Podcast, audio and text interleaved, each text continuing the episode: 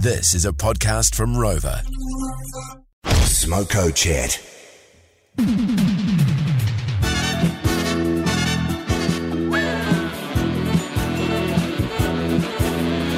Welcome to Wheel of Fortune with your host, Steve Parr. Slides in with his massive moustache. Everyone goes, wow, this is I'm sick.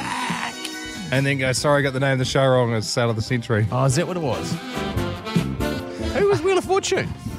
He probably did that as well, to be honest. Yeah, one of those rotated things, eh? Um, at 5.20 tonight, you're going to hear how a bloke from the UK, uh, this is when I said speaking of winning things, because you win stuff in Sale of the Century, a bloke in the UK managed to uh, rinse the entire $20 million that he won on Lotto in eight years. Which I thought was quite a good nudge. It's, it's, a, it's a good listen. surprise, surprise. Champion? And he doesn't look that healthy now. No, I wouldn't have picked it. Okay, let's Gave the chat Wayne, about the Wayne Rooney approach to life. Yeah.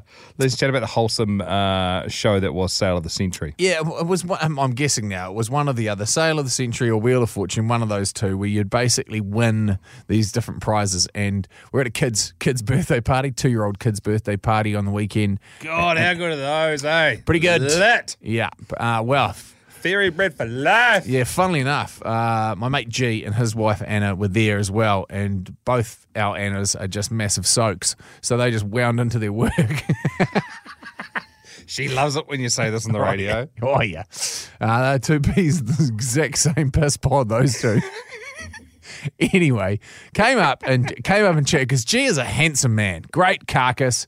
Uh, he's a builder. He's um, renovating a massive mansion of his on this huge block of land, and he's done well through property. But he got his start. He got his first kickstart into property by being uh, one of those male models.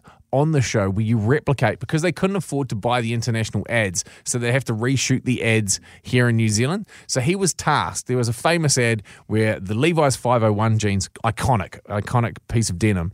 Uh, the guy basically takes them off in his undies and throws them into the washing machine. Do you remember that ad? You I probably just- won't. I should, should have gone back and reshot this. Aren't you supposed to put them in the freezer? yeah. Mm. thing you don't wash jeans and just bang them in the freezer. Put Probably would have been weird. I think they were trying to advertise the fact of the jeans. Anyway, he's it in basically a collab of Fisher and Paykel. he's standing there. He's standing there in his undies while his jeans wash, and people are oogling all over him. I was like, man, that was pretty classic.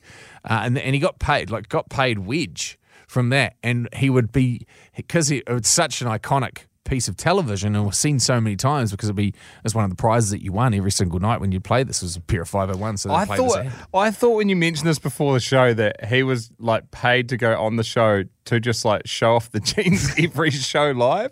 And here's G wearing the 501s. Give us a 12 G. just gets into his undies and throws them into a fake washing machine hey for story purposes that's, what, he did That's what happened.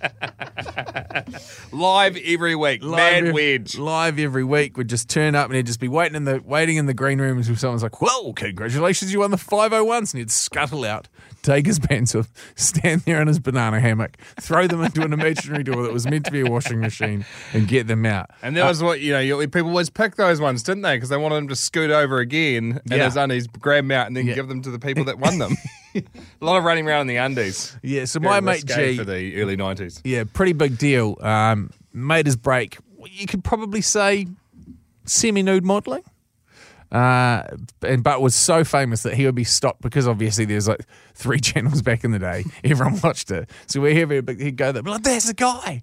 There's a guy that gets into his undies every night. That's how he met his missus Anna. Really? Yeah, she was like, oh my Hang god, I know on. that guy that- off of- Anna's um, booze drinking twin is also called Anna. yeah, Wow. That's a lot. yeah, it is a lot. It's a it's a bloody handful when they both get together. I tell you. That's a great job to have uh, put on your resume. That's it. That's what cracked it. He got so much money from doing that that he bought his first house, and from that got No into the property way. market. Yep. Yeah, he wasn't even a builder. He was a model. Then started doing the renovations on his house, and that's how he wound into Geez, I've heard what people are doing these days to get into their first house. It's a lot more grim. Pretty Right. late at night, too. That's why show boss Tegan's got that tripod out there for filming stuff. It's Jay and Dunk on the Rock.